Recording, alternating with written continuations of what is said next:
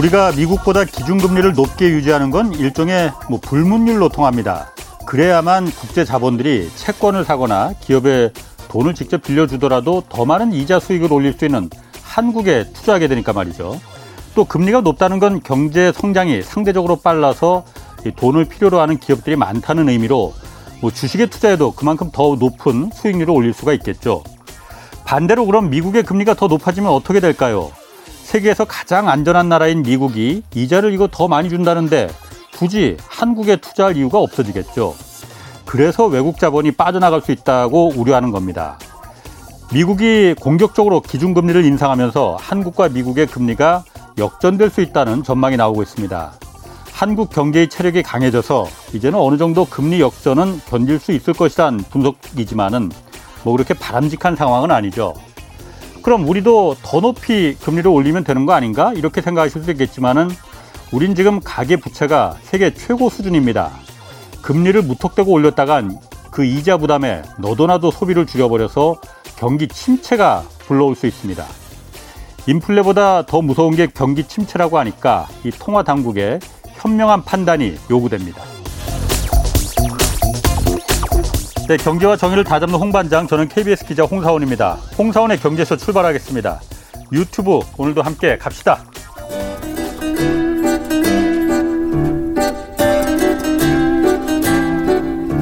얽히고 설킨 국제 경제는 이분이 제일 잘합니다.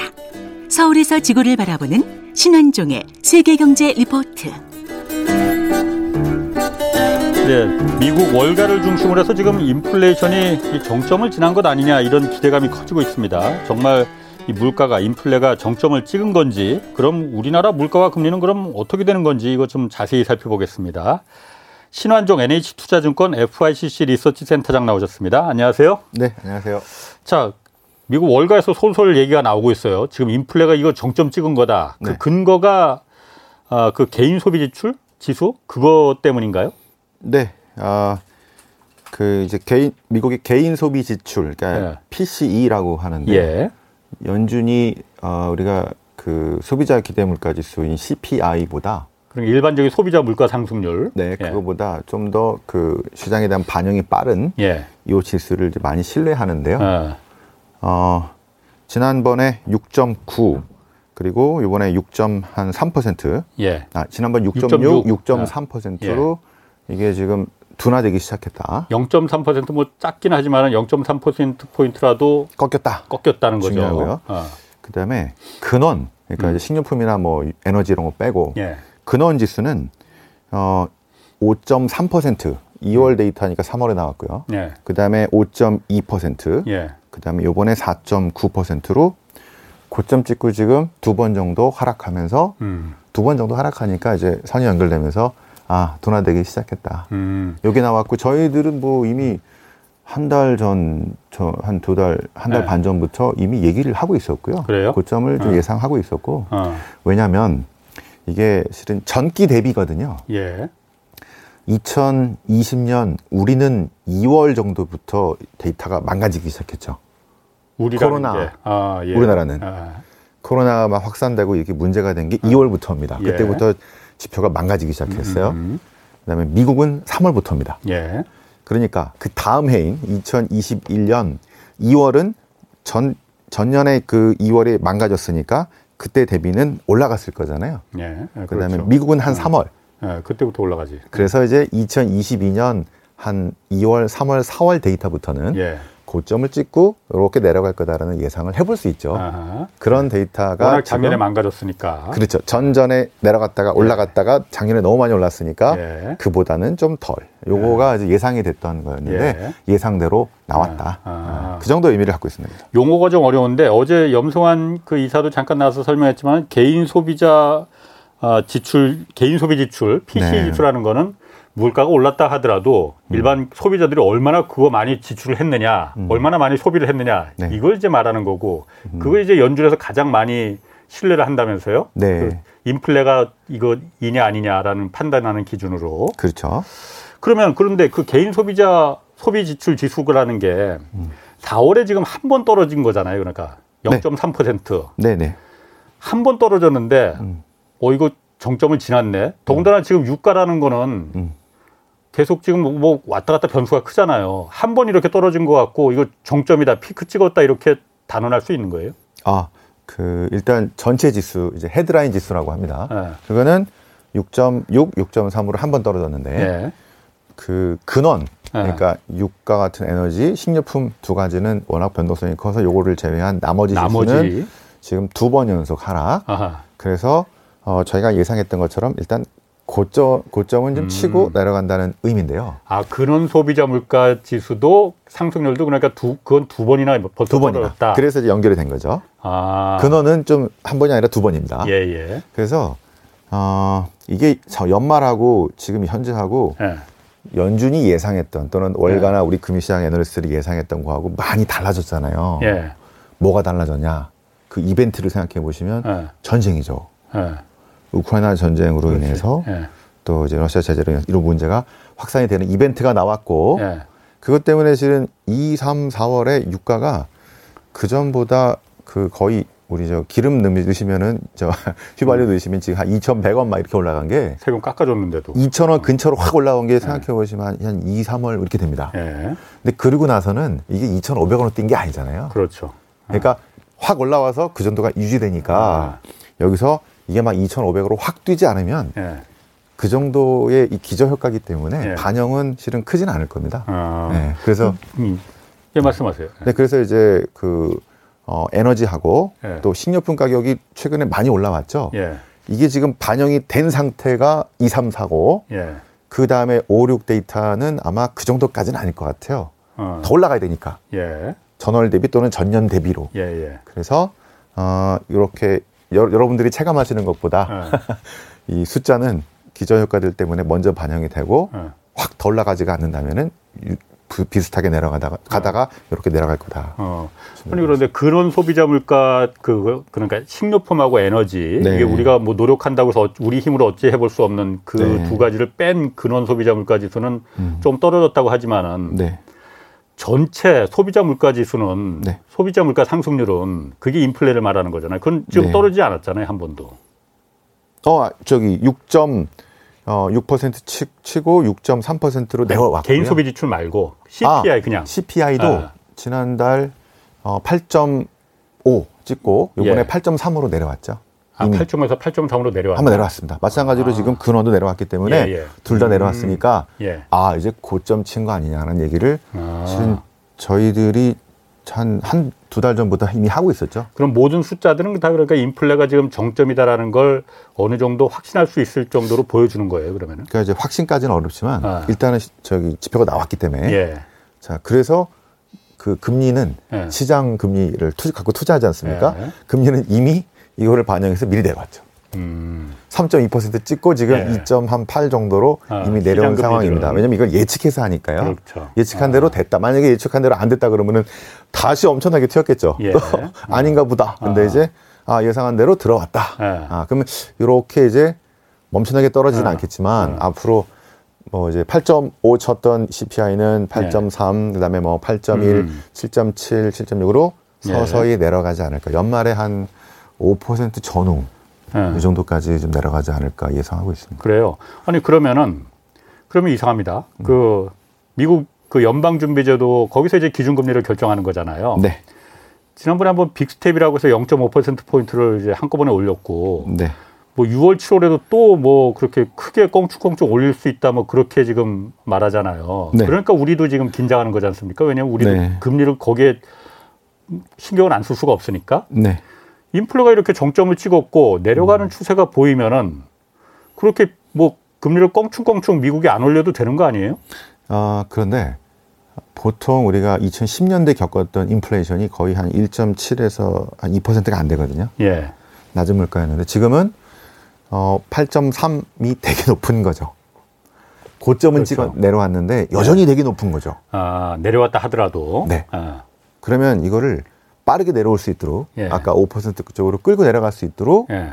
계속 금리를 올리거나 다른 정책들을 통해서 예. 끌어내려야죠. 음. 그래서 지금 고점은 쳤다고 해서 약간 안심이긴 하지만 예. 앞으로 높은 수준이 계속되기 때문에 이거를 빠르게 끌어내리기 위해서 금리를 올린다고 생각하시면 됩니다. 아, 더 빨리 끌어내리기 위해서 네. 높아진 물가를. 네, 이번에 한 번 나왔지. 예. 이게 그냥 여기서 금리도 안 올리고 그냥 예. 여기도 멈추자 그러면은 예.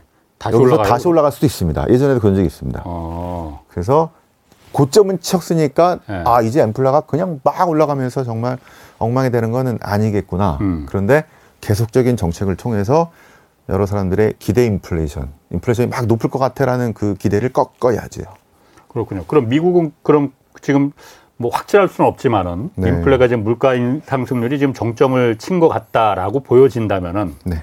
우리나라는 어떻습니까? 한국은? 한국은 지금 다음 달 뭐 5%자 물가 어. CPI 뭐 나온다고 당분간 5%가 될 거라고. 4월에는 4.8% 물가 상승률이 나왔었어요. 네. 다음 달은 5% 예상합니다. 예, 저 부장님께서도 뭐 이제 5%뭐 나오신 나온다고 아. 했기 때문에 좀 높아지는 예. 지금보다 높아지는 이런 물가 상승률이 예상이 되고 우리는 아직 고점이 쳤다고 보기는 아직은 어렵겠죠. 예. 뭐 그래도 한 하반기 중에는 예. 어느 정도 고점을 찍고 이렇게 서서히 내려오지 않, 않을까 이렇게 생각하고 있습니다. 미국이 고점을 찍었으면 우리도 바로 고점을 찍어야 되는 거 아니에요? 그런데 미국의 경제 있지? 상황과 우리 경제 예. 상황 특히 우리는 예. 거의 모든 원자재 수입을 하잖아요. 예. 그러니까 아까 그 에너지 가격 상승에 음, 예, 영향을 예. 많이 받습니다. 예. 예. 그래서 어 그다음에 그동안 환율도 되게 약세였었잖아요. 예. 미국은 또 반대였고 그런 것들 때문에 미국과 똑같이 간다고는 볼 수는 없을 것 같습니다. 아. 그런 부분이 있겠구나. 그러니까 미국이야 뭐 자원이 풍부하고 그렇지만 우리는 모든 원자재를 다 수입해야 되는 나라니까는 그걸 직접적으로 영향을 받을 수밖에 없다 물가에. 네. 자 그러면 아까 말씀하시기를 미국은 인플레 물가 상승률이 지금 정점을 찍은 것처럼 보이는데도 불구하고 계속 big step으로 금리를 껑충껑충 올려서 음. 이참에 확실히 물가의 고삐를 잡아야겠다라고 했잖아요. 네. 그 제가 봐도 맞는 것 같아요. 네. 지금 어설프게 놔줬다간 또 다시 이게, 이게 미칠 수가 있으니까. 음. 그럼 한국은 아직 정점이 지나지도 정점이 이르르지도 않았는데 네. 우리는 그럼 미국보다 더 금리 정책을 공격적으로 해야 되는 거 아니냐 이런 의문이 드네요. 음, 꼭 그렇지는 않습니다. 네. 왜냐하면 아, 미국은 지금 그 CPI가 예. 8.5%, 8.3%. 음, 물가 상승률이. 우리는 네. 4.8%. 5.0. 넘어간다고 해도 5.0, 뭐 5. 어. 정도겠죠. 5%. 예, 예. 여기는 8, 8.3%, 여기는 5.3%. 예. 한 300bp 차이가 있잖아요. 3%포인트 차이가 있어요. 네. 예. 근데 지금 우리나라의 금리는 이미 요번에 금리를 올려서 1.75%. 예. 미국은 1%. 그렇죠. 근데 미국은 50bp씩 빠르게 올린다고 해서 예. 역전 이제 하반기에 역전될 가능성이 있어 보이죠. 예. 예. 자 그런데 그렇다 하더라도 지금 미국이 한 두 번 올리면 2%, 우리는 예. 한번 올리면 2% 비슷한데 음. 물가 차이가 크잖아요. 예, 예. 아 실질 금리가 그럼 우리가 더 낮은 거겠군요, 그러면. 그렇죠. 그래서 예. 어, 이런 상황이라면은 그리고 시, 진짜 시장 금리는 네. 미국 그 국채 10년이라는 시장 금리는 네. 우리가 지금 훨씬 더 높아요. 3.2%. 음. 미국은 지금 2.8%. 예. 그 원래 물가가 저쪽이 높으니까 예. 금리를 더 빨리 올리고 하면은 더 높아야 되는 거잖아요. 예. 앞으로 그렇게 될 걸로 보고 있는데. 예.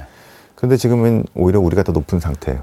그러면 이미 선제적으로 우리가 음. 정책을 했다고 볼 수 있겠죠. 예. 미리 금리를 음. 올려왔으니까 예, 예. 미국보다 더 빠르게. 예. 다른 나라들도 이미 작년부터 어, 선제적으로 금리를 빨리 올린 나라들이 있습니다. 이런 나라들은 예. 이미 대처를 빨리 한 거죠. 아. 직 못한 나라들은 지금부터 해야 되니까 어렵겠죠. 예. 그런 걸 보고 우리가 또 투자를 하고 합니다. 아. 그러면 지금 오, 그 지난달에 우리나라도 0.25% 포인트 이제 금리를 올렸고 아, 앞으로 네 번 이제 금융통화위원회가 거기서 이제 기준금리를 결정하는 거잖아요. 올지 네. 말지 네번 네 이제 올해 열린다는데 음. 만약 거기서 매번 0.25% 포인트 이제 계속 올린다 하면은 뭐 숫자 산술적으로는 2.75%까지 올라갈 수 있는 거잖아요. 네.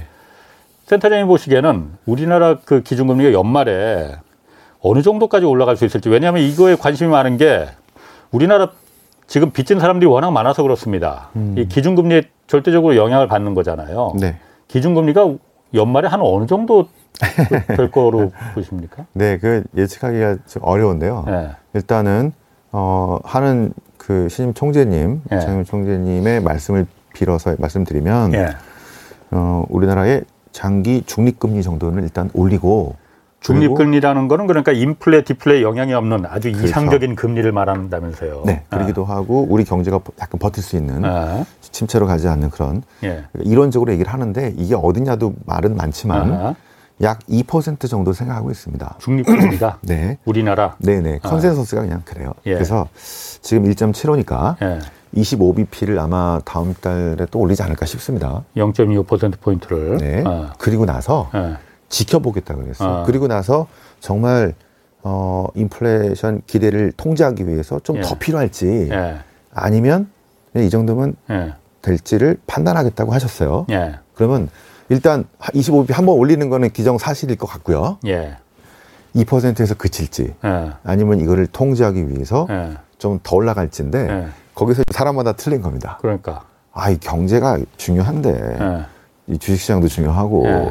여기서 금리를 더 올리면 되겠어라고 예. 하는 사람들은 설마 이런 것들 때문에 하느니 못 올릴 것이다 생각하는 사람들은 2%에서 좀 멈출 것이다 보는 거고요. 예. 어, 지금의 인플레이션은 한 10년 전 거하고 달라서 예. 그 지금 경제 성장 또는 이 주식 시장이 중요한 게 아니고 이 인플레이션을 지금 잡지 못하면 음. 엄청 문제가 생길 수 있기 때문에 예. 더 강하게 예. 음, 통제하기 위해서 실은 좀 오버슈팅을 할 것 같다. 예. 라고 보는 분은 이제 한 번 더 또는 두 번 더 25bp, 2.25, 2.5 이렇게 얘기를 하는 분들이 있는데요.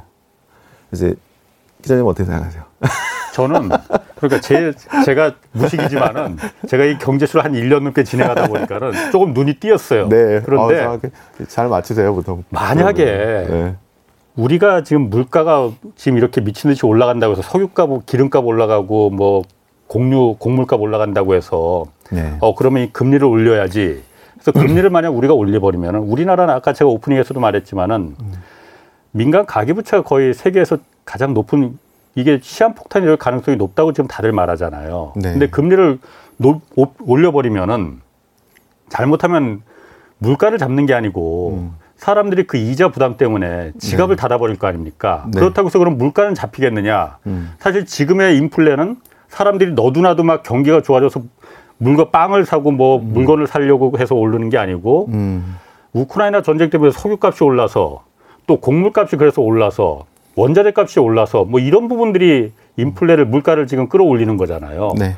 이게 금리 올린다고 해서 없던 석유가 어디서 튀어나오는 것도 아니고 음. 그렇다고 상하이가 중국 상하이가 봉쇄가 풀리는 것도 아니고 우리가 금리 올린다고 해서 네. 그러면 괜히 물 금리 올린다고 해서 물가도 못 잡고 음. 그렇다고 해서 그러면 물가 금리를 올리면 경기만 침체시키는 거 아니겠느냐. 네. 그게 바로 스태그플레이션이잖아요. 네.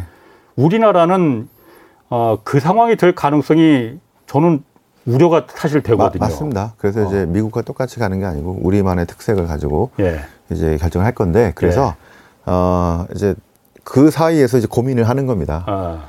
어, 그걸 고, 그런 말씀을 가지고 이제 2% 정도면 되고 다른 정책으로 하지 않겠느냐는 본사람이 예. 있겠고요. 그럼에도 불구하고 어 미국이 계속 오르는데 예.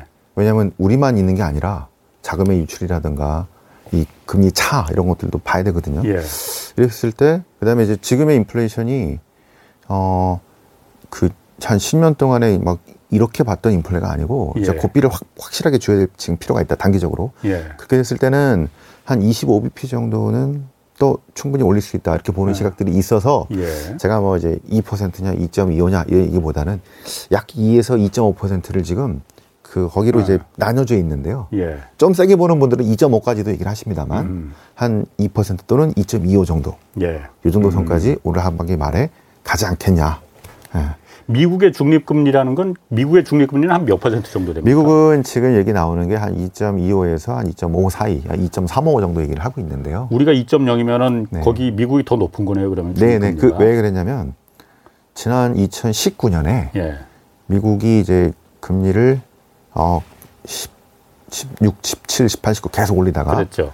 그 18년 말 19년 초에 2.5%까지 간 다음에 도달하고 나서 경기 침체가 돼 버렸어요. 그래서 아 이거 넘어가면 안 되겠다. 아. 그 중립 금리는 미국 경제가 버틸 수 있는 금리라는 말도 되거든요. 그게 쉽네. 네. 그게 쉽네. 그래서 네. 이번에 많은 사람들이 예. 많은 연구자들이 시장 금리가 예. 보통 이 기준 금리가 어디까지 올라갈지를 보고 거기에 맞추어지거든요. 예. 미리 올라가는 겁니다. 예. 그런데 그래서 2.5%로 생각을 많이 했어요. 예. 안 넘어간다. 예. 특히 우리나라 금융기관들이. 예. 그런데 3.2%까지 가면서 아주 난리가 났던 예. 게 이제 몇 달 동안이었는데요. 예. 요거는 실수를 하신 거죠. 음. 왜냐하면 이 중립금리는 이 데이터가 거의 한 10년, 20년, 30년 이렇거든요.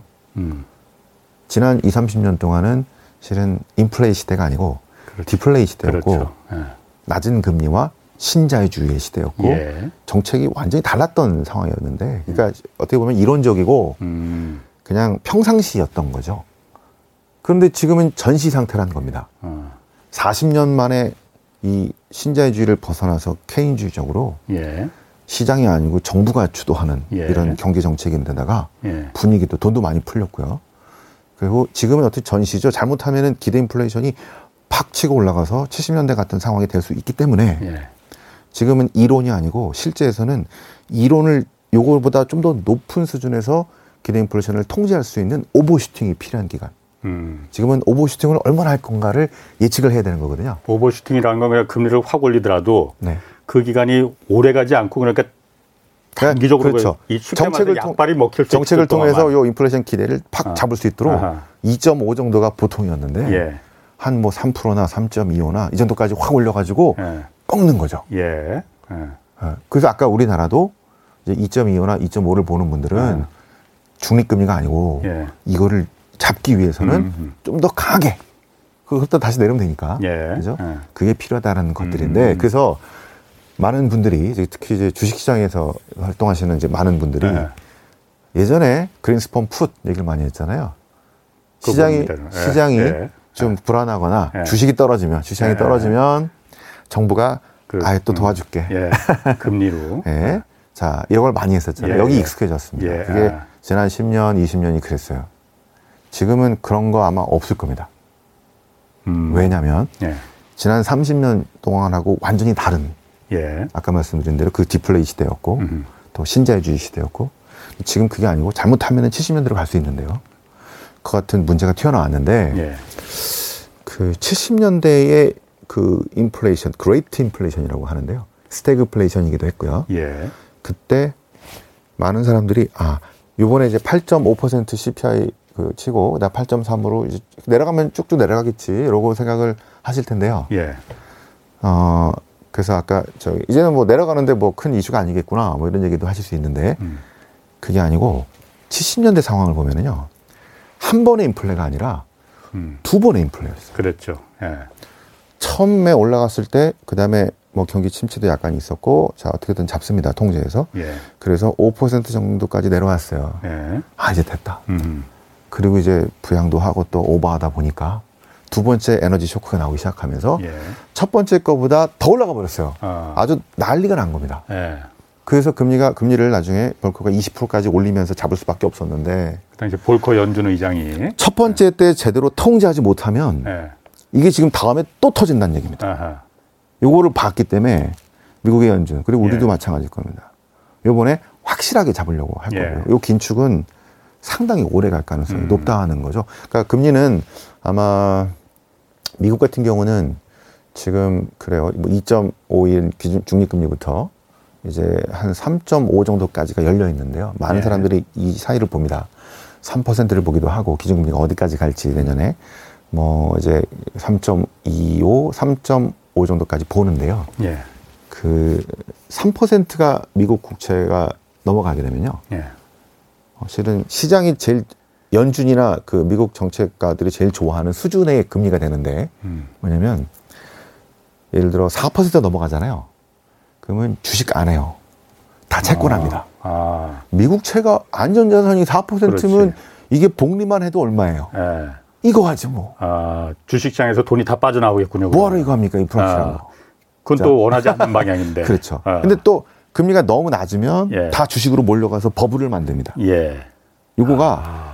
제일 좋아하는 수준이 실은 한 3에서 3.5% 예. 정도로 보고 있습니다. 음. 그래서 그 정도까지 그 이상은 실은 좀 어려울 것 같고 생각이 예. 들고요. 오버시팅을 하더라도. 예.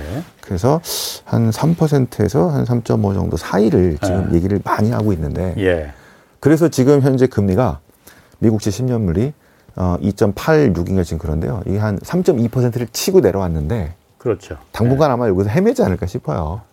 3% 왔다 갔다 예, 언저리에서 예, 예. 아. 되게 좋은 투자 채권 예. 투자 상황이 만들어지는데 그 10년물 국채가 더 금리가 올라가면은 네. 주식시장에 있던 돈들이 다 그쪽으로 빠져나가기 때문에 그렇죠. 경기를 이제 침체시키고. 네. 안전산자산인데 아, 뭐하러 저기 위험한 거 투자해서 내가 뭘 얼마나 보려고. 그렇죠. 아, 그런 또. 이런 돈이 많이 몰려가 있네. 그래서 예.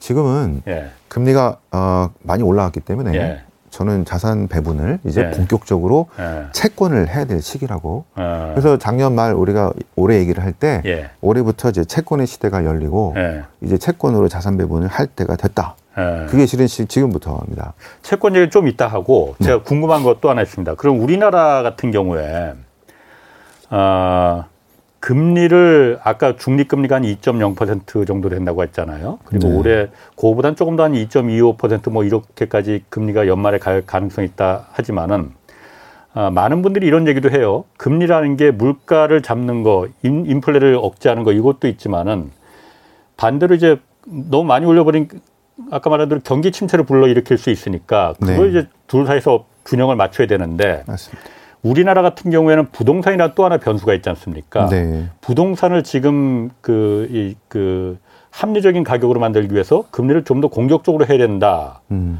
라는 그 변수가 있잖아요. 물론 한국은행에서 금융통화, 한국은행에서 이걸 어느 정도나 변수로 생각할지 모르겠지만은 그런 의견들 사실 저희들 그 댓글들도 보면은 많이 있거든요. 네. 그 부분에 대해서는 어떻습니까? 어, 금리와 부동산을 말씀하시는 거죠. 예. 그런데 음, 제 생각에는 일단 다른 나라 미국이나 캐나다 같으면은 예. 그 이제 모기지에 대한 의존도가 되게 높기 때문에 예. 그리고 그 모기지는 단기 금리가 아니라 실은 장기 그렇죠. 금리입니다. 예. 그래서 실은 금리 상승은 부동산 가격 하락 여기에 아주 직결적으로 연결되는 예. 이렇게 많이 보고 있습니다. 예. 그런데 한국은 예. 이게 그 일단 금리 상승은 뭐 대출이나 모기지도 그렇고 음. 여러 가지 문제가 있기 부담이 되기 때문에 예. 부동산에 결코 도움은 안 되는데 예. 그렇다고 이 금리 상승이라는 이 변수가 부동산에 예. 아주 진짜 직격탄 엄청난 음. 그거는 다른 나라보다는 조금 적다는 생각이 좀 음. 듭니다. 영향력은. 예. 음. 그 왜냐하면 다른 변수들이 워낙 많기 때문에 음. 뭐 이제 그 공급이라든가 이런 문제들도 예. 있겠고요. 또 이게 나라가 미국이나 캐나다처럼 이렇게 큰 저기가 아니기 때문에 예. 그래서 저희가 그 부동산과 금리 이 말씀을 드릴 때는 되게 음. 조심스럽게 말씀을 드립니다. 음, 음. 일단은 지금 같은 상승기는 어 좀 부담은 될 수 있다. 하지만 정부 정책이나 뭐 규제나 이런 것들이 어떻게 변화에 따라서 예. 변할 수가 빠르게 변할 수가 있기 때문에 음, 음. 아, 그리고 우리는 단기 금리에 지금 집중이 돼 있죠. 예. 단기적으로.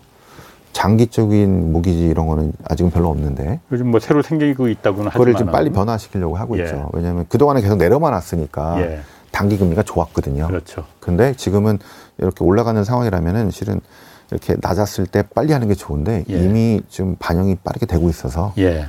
음. 어, 이런 부담은 뭐 그렇군요. 수밖에 없다고. 우리나라 같은 경우 금리가 부동산에 미치는 영향이 뭐 미국이나 캐나다 이런 나라하고는 좀 다를 수 있다라는 단순 적용하면 안 된다고 저는 생각하고 있습니다. 그리고 아까 제가 오프닝에서도 말했지만은 이 금리가 어쨌든 한국이 미국이 저렇게 공격적으로 이제 6월, 7월에 계속 0.5% 포인트씩 올릴 가능성이 있다고 해요. 그러면은 네. 빠르면 7월에 역전이 돼 버리는 건데 한국하고 한국보다도 음. 미국의 금리가 더 기준 금리가 높아진다는 거잖아요. 네. 어, 그럼 괜찮은 건지 음. 뭐 이창용 그 한국은행 총재는 그 정도 체력은 이제 한국이 된다. 아, 너무 걱정 하지 않아도 된다 이런 뉘앙스로 말은 했어요. 네. 어, 괜찮습니까? 어떻습니까? 괜찮습니다. 아. 왜냐하면 그 우리 시청자 여러분들이 이렇게 지금 20년 정도 지난 상황을 좀 반추해 보시면 예. 우리가 98년 같은 상황이 아니라는 걸 알 수 있죠. 여러 가지 예. 위기도 겪으면서 예. 체력이 많이 좋아졌고 예. 글로벌 신용 등급이 AA 지금 제로거든요. 예, triple A는 아니지만 예. 상당히 높은 등급인데다가 예. 우리나라에 투자하는 자금이 빠져나간다? 뭐 주식에서는 좀 그럴 수 있, 상황에 따라 그럴 수 있지 모르겠는데 채권 자금은 예. 잘 빠져나가지는 않습니다. 어. 왜냐하면 어, 우리 저기 나라에 들어오는 돈들이 예. 주로 여러 나라의 외환 보유고들이거든요. 중앙은행의 외환 보유고. 외환 보유고들이 들어온다는 게 무슨 말인가요, 이게? 그러니까 우리나라도 이제 어. 우리나라 외환을 저장하려면 달러 채권을 사든가 어. 아니면 유로를 쓰든가. 근데 너무 미국만 있으면 예. 환변동이라든가 뭐 등등 음. 때문에 좀 부담스러우니까 그 이제 20 유로 채권을 사든가 예. 뭐 일본 걸 사든가 일본은 아. 뭐 금리 안 나와서 그러겠다. 또 뭐 어디죠 스위스를 사든가 이렇게 다변화시키는 아. 거죠. 예. 마찬가지로 다른 나라들도 음. 달러만 하는 게 아니라 이 다변화시키는 거가 요 10년 동안에 아주 중요한 트렌드였습니다. 음. 그래서 1% 또는 뭐 몇, 몇 퍼센트 0.25bp 이게 그게 중요한 게 아니고요. 예. 한국이라는 나라가 상당히 신뢰도가 높기 때문에 예. 이런 다변화 흐름은 좀 뭐 환율이 좀 움직였다 또는 뭐 음. 금리가 좀 차이가 난다 그 정도 갖고 움직일 정도는 아니기 때문에 음. 그리고 우리나라 들어온 돈 채권도는 한 10%가 안 됩니다. 8%막 예. 9%가 안 될 거예요. 아하. 아주 낮은 상태고 예. 이, 이 자금이 보통 헤지 펀드가 아니라 예. 옛날처럼 뭐 2000, 98년처럼 헤지 펀드로 왔다 갔다 하는 그런 게 아니라 예. 여기에 좀 쟁여두고 예, 이 나라한테 우리 돈을 잠깐 맡기자고 맡기자는 그런 흐름들이기 때문에 외환 보유 차원에서 보유 차원이기 때문에 돈 벌려고 하는 게 아니에요 그러면은 뭐 돈도, 돈도 벌겠지만 왜냐하면 금리가 아, 높으니까 예. 2% 이렇게 나오니까 그래서 그런 차원이기 때문에 쉽게 빠질 돈이 아니다. 음. 채권 자금은 그렇게 쉽게 빠지지 않는다. 그래요. 그러면은 지금 그 우리나라만 이제 미국이나 우리나라만 금리를 오는 게 아니고 뭐 유럽도 그렇고 김, 금리를 다 이제 미국이 올리니까 다 같이 이제 그 어쨌든 물가가 올라가니까 금리를 올리는 거잖아요. 네. 근데 딱 한 나라는 지금 금리를 오려 음. 어, 내려요. 네. 중국. 네. 어, 여기는 일단 왜 중국은 왜 금리를 혼자 내리는 겁니까? 중국도 내리고 러시아도 내립니다. 아, 러시아 러시아 많이 올랐다가 좀 아, 내리고 있는데요. 예. 중국은 지금 경제가 좋지 못하기 때문에 예. 부양이 필요하겠고요. 예. 그 물가보다는 물가가 크게 높지 않고 경기 부양이 필요하기 때문에 지금 예. 역행하고 있죠. 그래서 예. 중국이 금리가 뭐 3%가 10년물이 안 되는데 예. 미국 금리가 점점 올라가니까 예. 중국에서 자금들이 빠져나가는 거죠. 예. 중국은 이제 그 금리 차뿐 아니라 예. 어이 러시아 그의 우크라이나 침공 이후에 제재의 문제가 있고 예. 또 중국에 대한 봉쇄 또는 자꾸 이 세계 국제 경, 정치 경제 질서에서 자꾸 배제시키려고 하는 이런 흐름 때문에 예. 앞으로 많은 자금이 저는 빠져나갈 거라고 생각합니다. 어. 수년 수십 년 동안. 중국에 들어간 외국 자본들이 자금들이 네. 네. 어, 그럼 괜찮은 거예요? 중국은 그 경제가 네. 어쨌든 자, 자금이 빠져나간다는 거는 그 나라 경제에 좋은 영향은 절대 아닌 거잖아요. 어, 그렇죠. 그래서 이제 그걸 유치하려고 노력은 하겠는데 예. 이런 지정학적 구도에서 예. 그 이제 인도 태평양 그 뭐죠 경제 프레임워크 같은 예. 앞으로 이제 중국을 배제하려고 하고 예. 이 패권 싸움이겠죠. 거기서 예.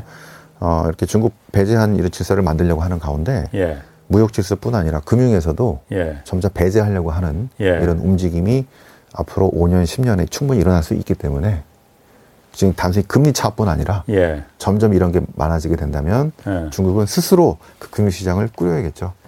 그러니까 원래 미국과 중국의 패권 그 경쟁이 처음에 이제 트럼프 때는 무역에서 붙었다가 지금은 기술, 뭐 반도체를 위주로 한 기술 패권 경쟁으로 지금 붙었는데 앞으로는 이게 금융으로다가 번질 가능성이 크다고 그런 얘기들을 많이 하더라고요. 네.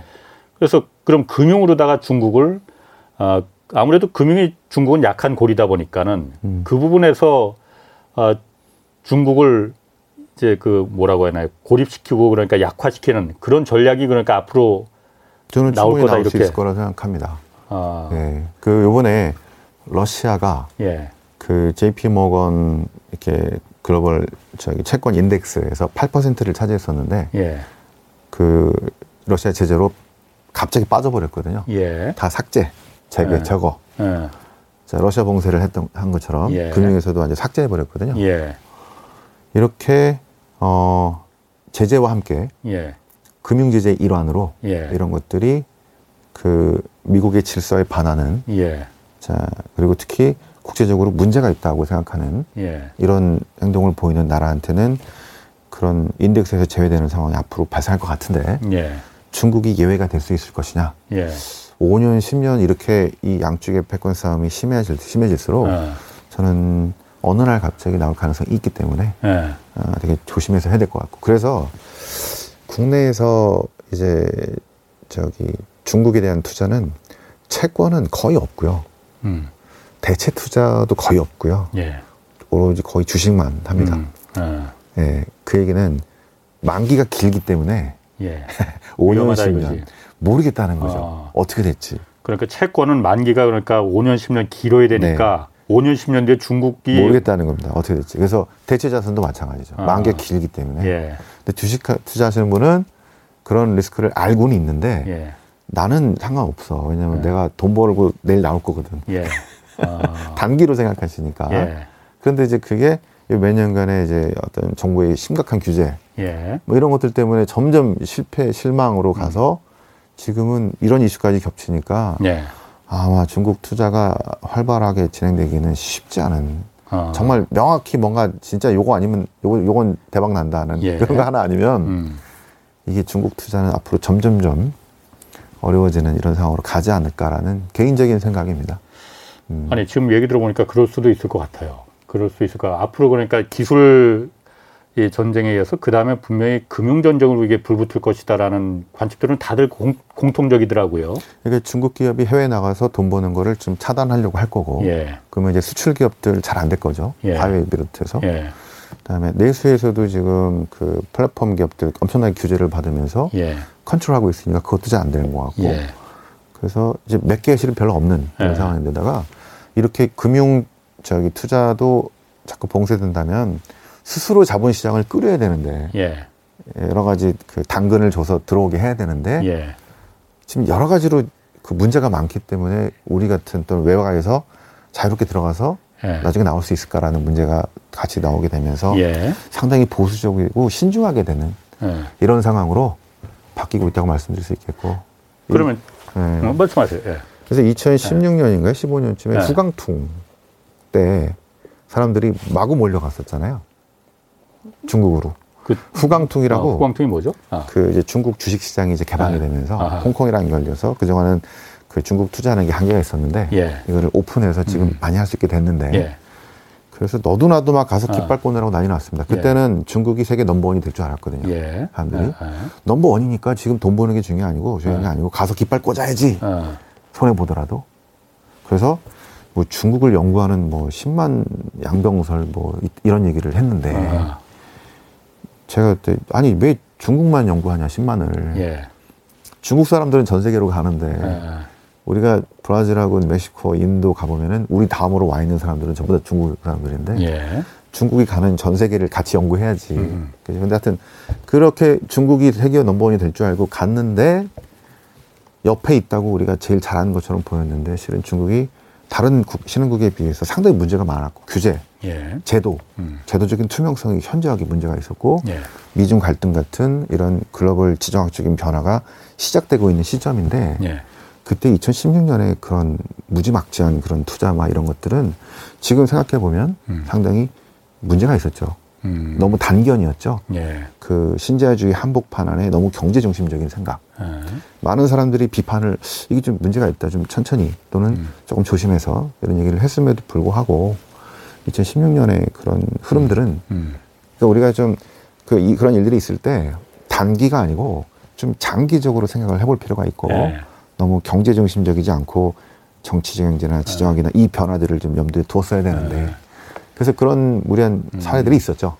그러면은 그 중국 얘기 조금만 더 할게. 이게 그 재밌네.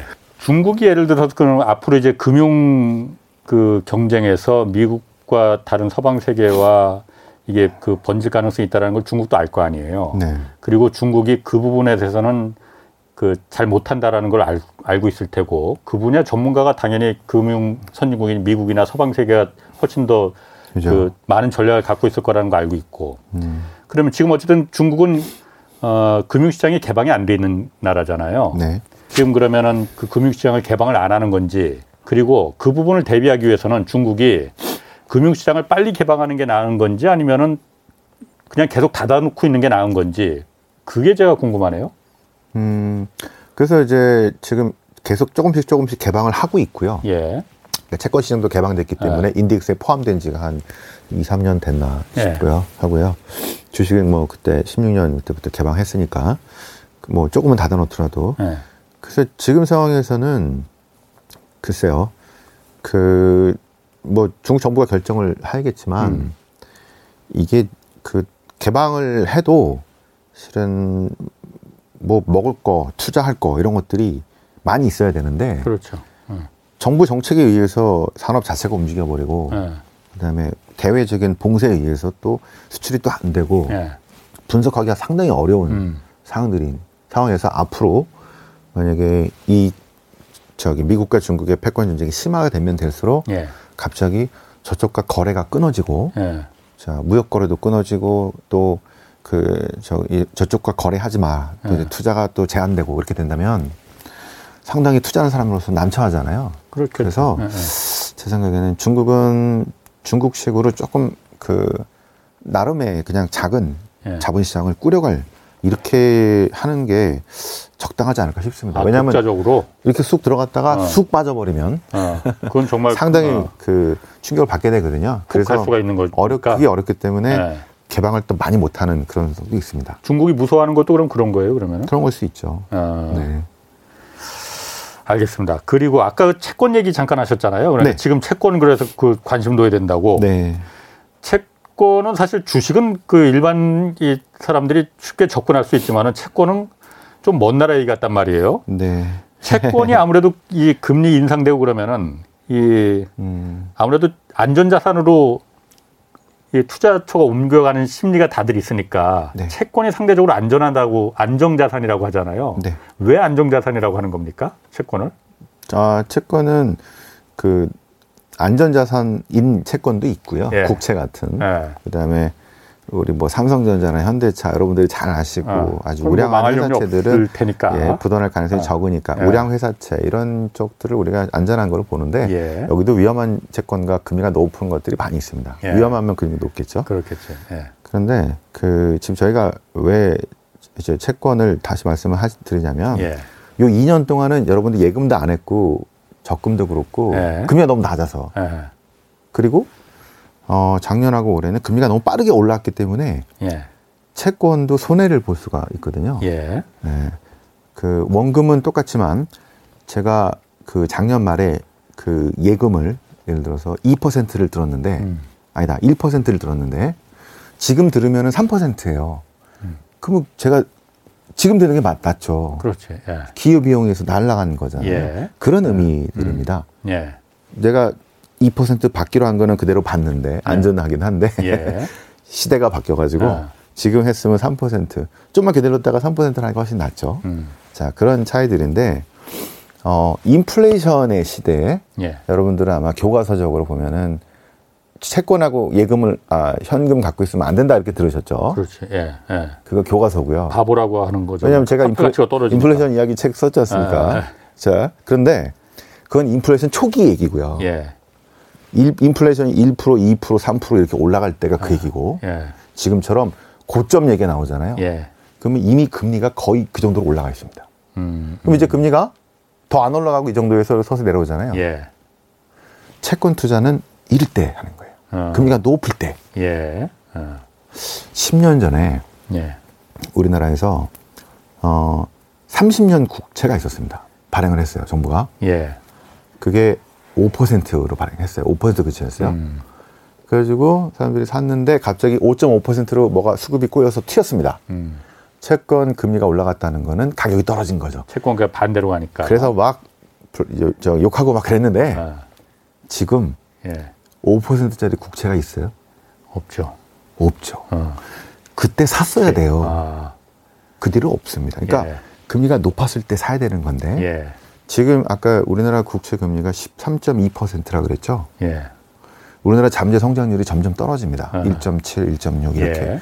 성장률이 떨어진다는 거는 금리도 떨어진다는 얘기예요. 이제 음.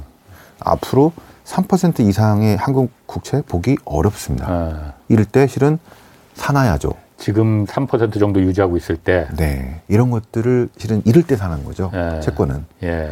이거 우리가 자산 배분이라고 하잖아요. 예. 주식 채권으로 뭐 분산해서 예. 그런데 아마 시청자 여러분들 대부분 자산은 지금 거의 주식에 몰빵일 어. 겁니다. 예. 이건 자산 배분이 아니에요. 아. 왜?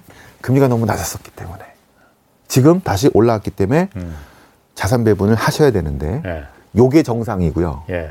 지금 기존의 거는 비정상이라는 얘기입니다. 아. 비정상이 금리가 너무 낮아서 코로나 때문에. 예. 지금 다시 정상으로 왔기 때문에 주식 뭐 채권과 주식 비중을 좀 저기 비슷하게 하거나 채권을 좀 늘리거나 예. 특히 이제 어르신들일수록 예. 주식의 불확실성을 완화시키는 채권 비중을 더 늘려서 예. 우량한 자산 예. 채권 예. 조금 어 뭐 10% 20%의 기대 수익 이런 주식의 기대가 아니라 음. 한 3% 4% 5% 6%지만 예. 안정적으로 받을 수 있는 이런 채권을 쟁여놓을 때가 지금 왔다 하는 겁니다. 그 채권은 그런데 아까 또 제가 얘기했지만 먼 나라 얘기처럼 들린다고 했잖아요. 아. 어떻게 사요, 그는? 일반 개인들도 일반 개인들도 할 수 있는데요. 네. 특히 일반 개인들이 본인들도 모르게 엮여 있습니다. 퇴직연금으로 많이 묶여 있어요. 퇴직연금으로. 음, 퇴직연금에 어. 보시면 많은 부분이 예. 이 채권으로 돼 있습니다. 그게 안전한 자산이니까. 네, 그래서 네. 이제 찾아보시면 그 언제죠? 2000 아, 저기 2019년 말에 예. 코로나 직전에 그때 주식을 갖고 있는 게 좋았을까요? 아니면 채권을 갖고 있는 게 좋았을까요? 19년 말에? 네, 2020년 초. 2000... 코로나 직전에. 코로나 직전에? 예. 자산을 뭐를 투자하는 게 좋았을까 그때는? 그때는 금리가 그때는 낮았을 때였나요, 그러면은? 아니요, 그때도 한 3% 됐죠. 그럼 2.5% 이렇게 됐죠. 2.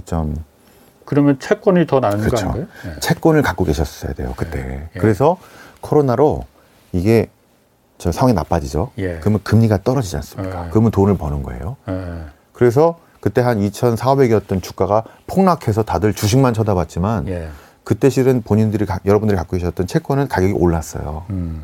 그때 그래서 코스피가 1,500 갔을 때 이 채권을 정리해서 플러스가 많이 났거든요. 어. 퇴직연금을 어. 주식으로 바꾸셔야 됐어요.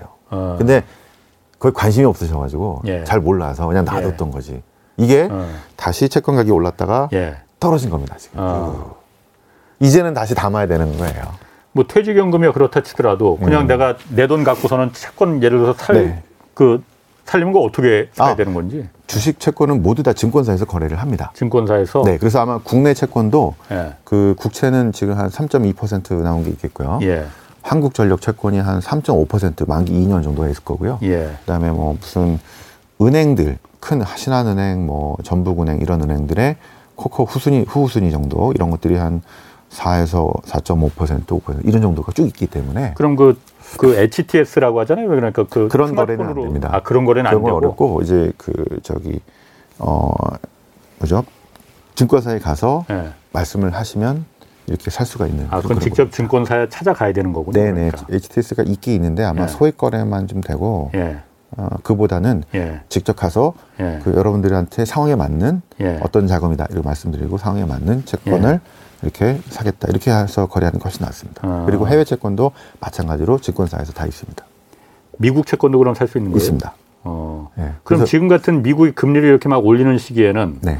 미국 채권이나 미국 국채를 사는 게 낫습니까? 아니면 한국 걸 사는 게 낫습니까? 아, 지금은 원화가 오늘 네. 보니까 1,400, 1,240원 이런건데 예. 저는 1,200원 정도를 기준으로 해서 예. 1,200원 이상일 때는 예. 일단은 좀 원화를 달러로 바꾸는 건 좀 기다리는 게 나을 것 같습니다. 그냥 원화로 투자하시는 게 낫고요. 예. 1200원 밑에. 예. 이때는 이제 다시 한번 저기 달러로 바꿔보는 것도 좋을 음. 것 같습니다. 왜냐면 음. 이제 우리나라가 거의 요한 천한 오십 원까지 갔다가 예. 천한 삼백 원까지 왔다 갔다 하거든요.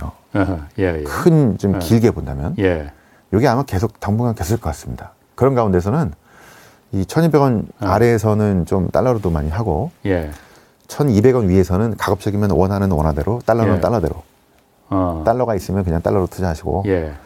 원하는 원화대로 투자하시는 게 좋고 예. 1,100원대에서는 예. 이제 해외 투자도 좀 활발하게 더 하시고 이게 좋을 것 같습니다. 1,100 그러니까 환율이 낮을 때는 해외 투자를 활발하는 게 더 좋다. 네. 어, 그 이유는 뭡니까 그러니까? 아, 예. 그러니까 원화가 강세였다. 이게 예. 아까 박스라 그랬지 않습니까? 아. 1,200원 이상에서는 음. 어, 이제 원화가 약세기 때문에 그렇군요. 손실이 좀 있을 수 있다는. 알겠습니다. 네, 신환종 NH투자증권 리서치센터장이었습니다. 고맙습니다. 네. 지금까지 경제와 정의를 다잡는 홍반장 홍사원의 경제쇼였습니다.